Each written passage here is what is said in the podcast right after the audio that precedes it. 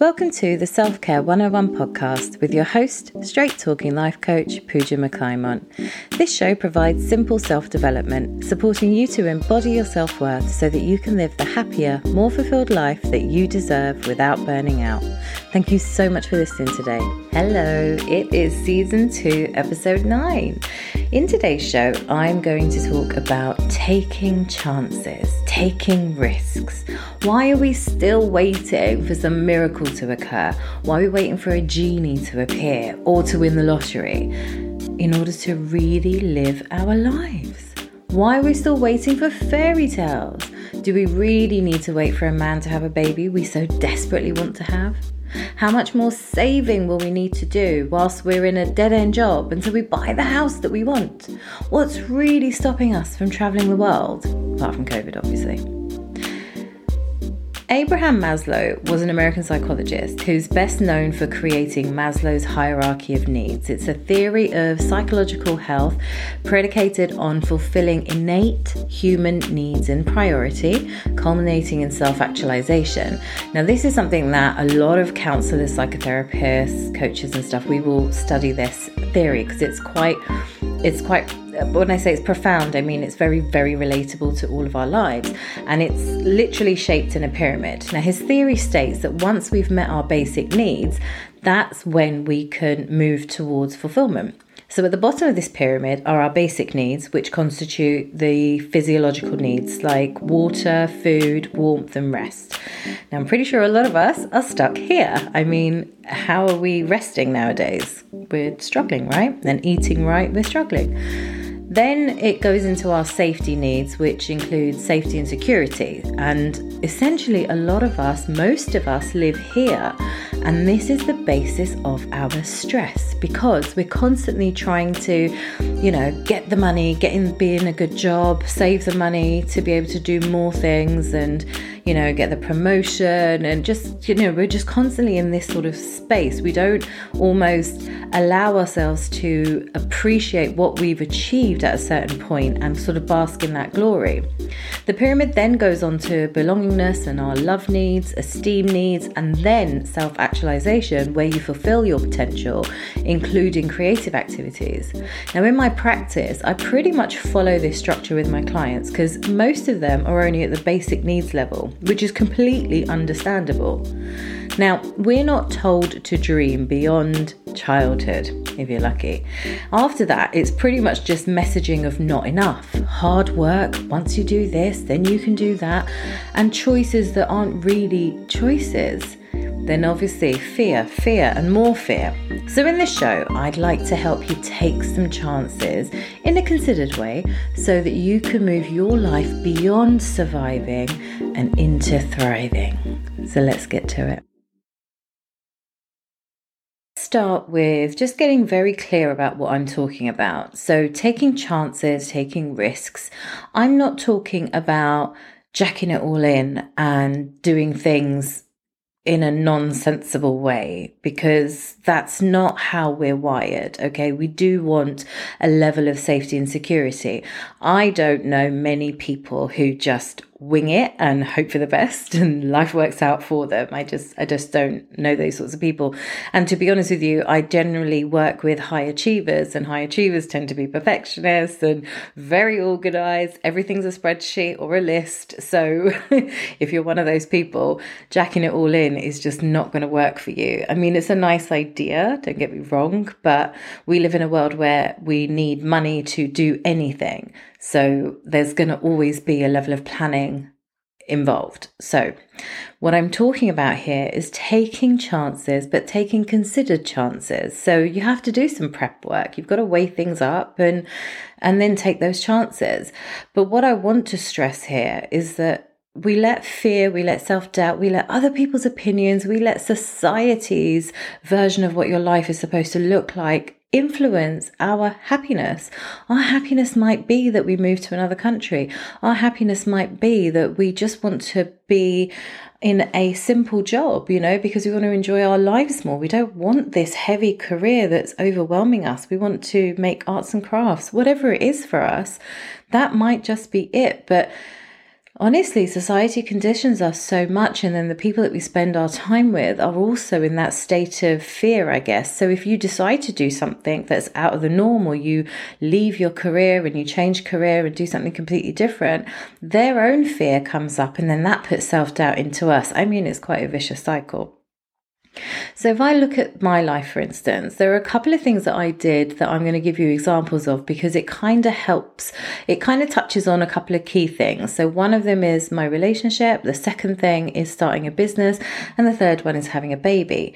Now, when I decided to marry a black man, you know, for a lot of you, this might not sound like a big deal, but for my family, for my upbringing, for my culture, it was a big deal to marry one outside of my race and two to marry a black guy, which was a bigger deal. And yeah, do the research, you'll see.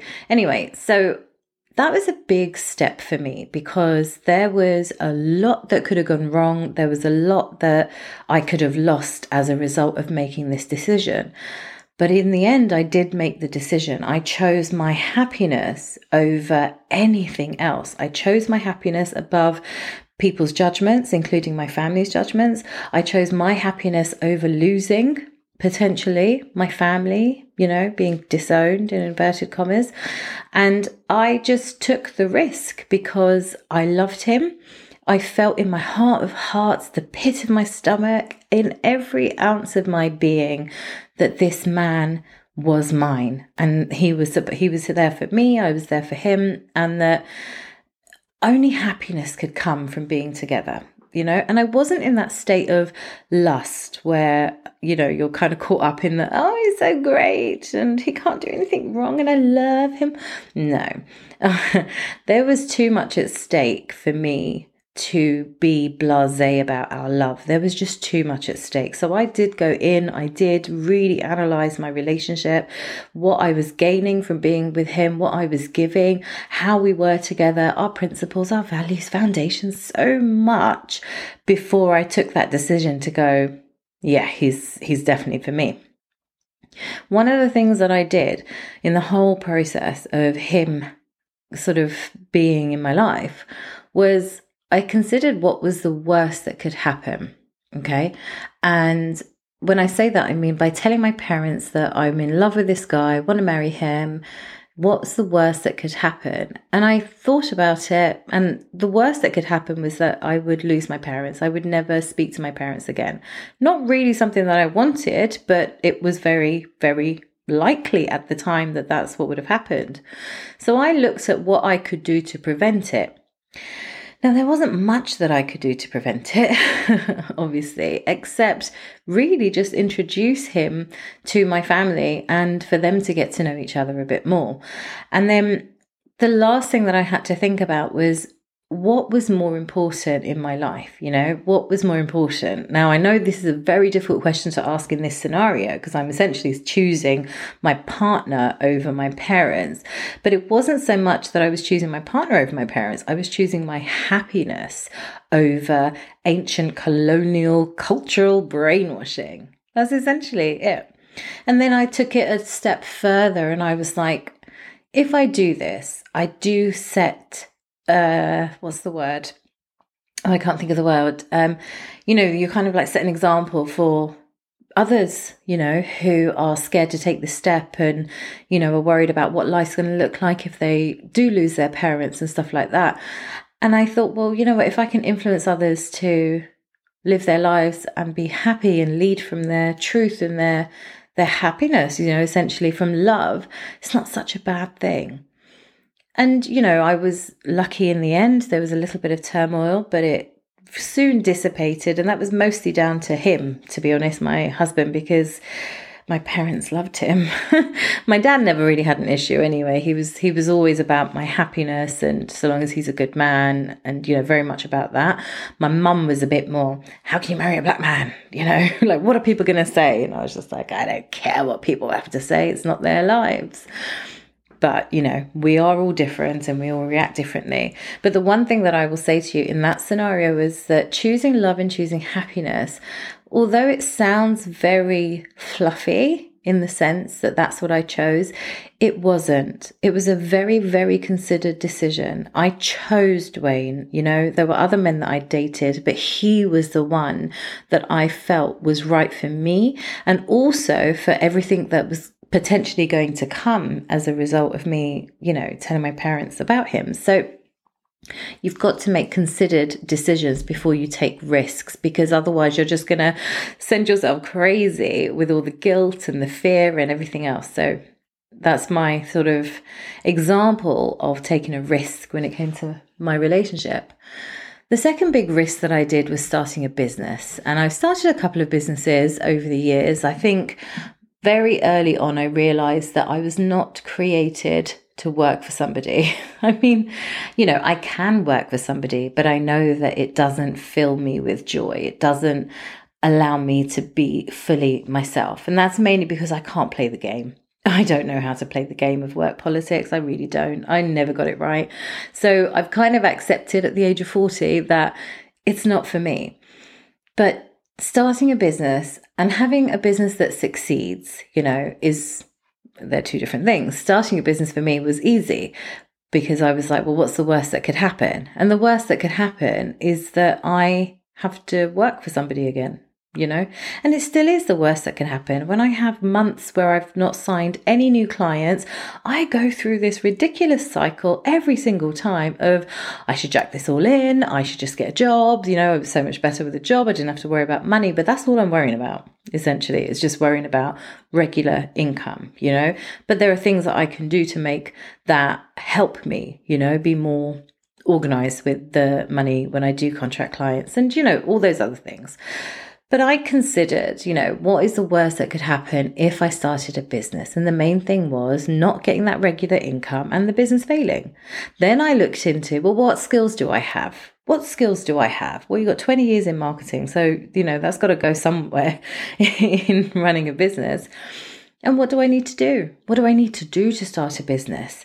And finally, how much do I want it? Because you know what? Starting a business takes a lot of the starting bit, to be honest, is the easy bit, you know, signing up to Companies House and whatever. That's the easy bit. But to keep yourself going, especially in those months where you aren't having regular income, because that is normal to not have regular income, that is what was really tricky. And that was what was something that I hadn't thought about enough, I think. I think I thought there would be a lot more traction than there was.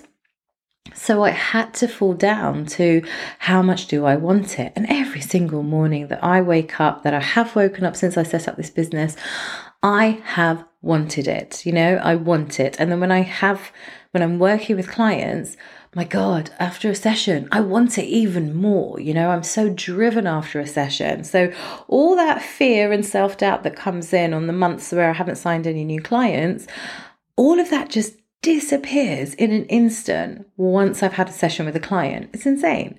So, starting a business, difficult, tricky, what's the worst that could happen? But by weighing that all up, I was able then to take the chance and know that the only thing that could go wrong is that it doesn't work and I will have to get a job. That's it. That really is it. And being someone who obviously has a family now, mortgage, etc., you know, having regular income is important. And I do not let pride or ego get in the way. It is what it is. You know, you just do it. I wanted to try, I wanted to live my life, you know, I wanted to live my life. So that's what I do. The third one was about having a baby. So we decided, I think it was back in 2014, we had a serious conversation about, you know, our relationship, where we were going, about having a baby. By this point, I was 34. And I was like, look, I think we need to kind of move it along. You know, like eggs are getting older. Let's look, we're together. We know we're going to be together. Let's just stop sort of faffing. And we had a conversation and we said, right, let's let's give ourselves a year and a half to get our stuff together. I wanted to bank some money and he wanted to pursue his um, studies or something. So we just we just kind of like, okay, let's give it a year and a half. Anyway, two months after that conversation, we were pregnant. they say that God laughs when you make plans. Well, there we go. And when we were having the baby discussion, we sort of got to that point where we were like, what are we actually waiting for? What are we waiting for? We're waiting for this divine experience of having a hundred grand in the bank and just being free and easy and what what what what are we trying a baby doesn't cost a hundred grand but it was like what are we actually waiting for at the end of the day we'll figure it out We'll figure it out. We'll figure it out. We always do. Everybody always does. You find a way to figure things out. And so we just let go. And I think that moment in letting go, because up until that point, I don't know how many years we were together by this point, seven, eight years together, we'd never once had an accident. We let go. And I'm not saying then poof, here we go, we got pregnant. These things happen. But it was more in our minds, we sort of went, what are we actually waiting for? What are we waiting for? We're grown up enough to have a child. Let's just do it. But with all of those three examples that I've given you with the relationship, the business, and the baby, it was very much about making a considered decision. So I really thought about the consequences. I thought about how other people would react, how they might feel, what I can do, how I will feel if they react a certain way, and ultimately, what would make me happy. You know, would I still be happy in my relationship if I didn't have my family? And the answer was yes, because he was my future. He was my, um, I guess, my ticket to having a family and things like that. So actually, you know, it would be sad, but I wouldn't want to stop living my life because my parents' version of um, love was based on conditions. You know, that's kind of where I was. But I rationalize a lot. I, the Libra in me. So I hope that gave you a sort of an idea of, you know, how to take risks and chances. But the most important thing to do there is really to weigh it up. So a couple of things that you can consider if you're thinking about taking some chances or some risks in your life right now. I've put together like five points that I think can really go a long way to help you making that decision. Outside of these five points, it's really down to your fear and your own self doubt, you know, your insecurities. And if you want to be away with them, then you have to address them head on. So you need to seek support through counseling or coaching to work through those before you attempt to take the risk or the chance that you are thinking of taking. So, the first thing is information is your friend. Information. Get as much information as possible because no matter what decision you try to make, be it leave the country, change careers, start a business, have a baby, information is your friend and this information is the information for the what you need to do how you need to do it as well as the potential of what people are going to say and how you're going to respond to it. Because there's a defensive response because you're not sure and you're scared, and you know, well, I'm going to do it anyway. This is what I want to do with my life, so I'm going to do it. There's that defensive response. Or you can have a more informed response and say, Yeah, no, I've done the research and I want to try it out. I mean, the worst thing that could happen is that it doesn't work and I'll have to get a job or we'll have to come back, you know and that's it. It helps you handle other people because everyone, honey, has an opinion about your life. And everyone has an opinion about people who are living their lives. And when I say they're living their lives, I mean they're taking risks, they're trying new things, they're experimenting with their career, they're having fun with it, you know, trying different things, they're living. People don't like that. You're making other people uncomfortable because they are just living. They're boring. I have a good career and I earn a regular income life. But you want to do more. You want to experience more. That doesn't take away from the regular income and having a great career. Absolutely not. What I'm talking about is taking risks and chances of things that are going to enhance your life, you know, that are going to make you feel like when you are 80, 90, 100 on your deathbed, go, I'm glad I tried that. I'm glad I sold jams and chutneys in a farmer's market because you know what? It was bloody fun. It was fun. I enjoyed it. That's it. That's it. That's all you're looking for, really. Fulfillment of a life well lived, you know? Having a career, having regular income, fantastic. But beyond that, what are you doing with your life? You know, because I'll tell you this there's more to it. There's more to it than spending money. There's more to it than fancy restaurants and fancy holidays. There's actually more to life. What are you doing? so be prepared. Information is your friend. It will help you handle external opinions. It'll help you gain more security over the choices and decisions that you're making to take these risks. Second point is to assess. Assess everything make that spreadsheet, put your pros and cons in, but assess everything. Well, as much as you can, you know, assess as much as you can. You can never really assess and take into account every single element of something, but you can do a broad enough spreadsheet to give you some peace of mind that this is a risk that you do want to take. So definitely assess all angles, all avenues, what's the worst that could happen? What's the best case scenario? What's an in between scenario? Likelihood of X, Y, and Z happening? Go for it. Make that spreadsheet. The third one is learn from failure. Don't feel like failure is quitting because it's not. Failure is, that's the only way people are successful. You learn from failure. So it's okay if the program that you put together didn't work out because it just wasn't supposed to work out. There's something better for you, but you learn from it. So take from it that what was good and what wasn't good. You know that that's something that you can improve upon, but you've got to learn from it. So you decided to live in the south of France and you rented somewhere during that time. You did it for three months. And after three months, you were like, hmm, actually, this isn't for me. You know, in a, in theory you have failed but you haven't because you, you took the risk you tried it out you decided it didn't work you came back. But what you learned from that failure was actually i prefer to live in the uk but i think what i need in my life are regular bouts of travel right? So, what you've learned is that I can't live in another country, but I want to spend time in another country. So, then maybe three months of the year you're traveling and living in another country, and the rest of the time you're living in the UK or wherever you're based. But learn from your failures because that's the only way you're going to grow. Fourth thing is to be yourself. Who are you? Who are you? How many of us know who we are? So many of us don't know who we are, and we're still learning who we are.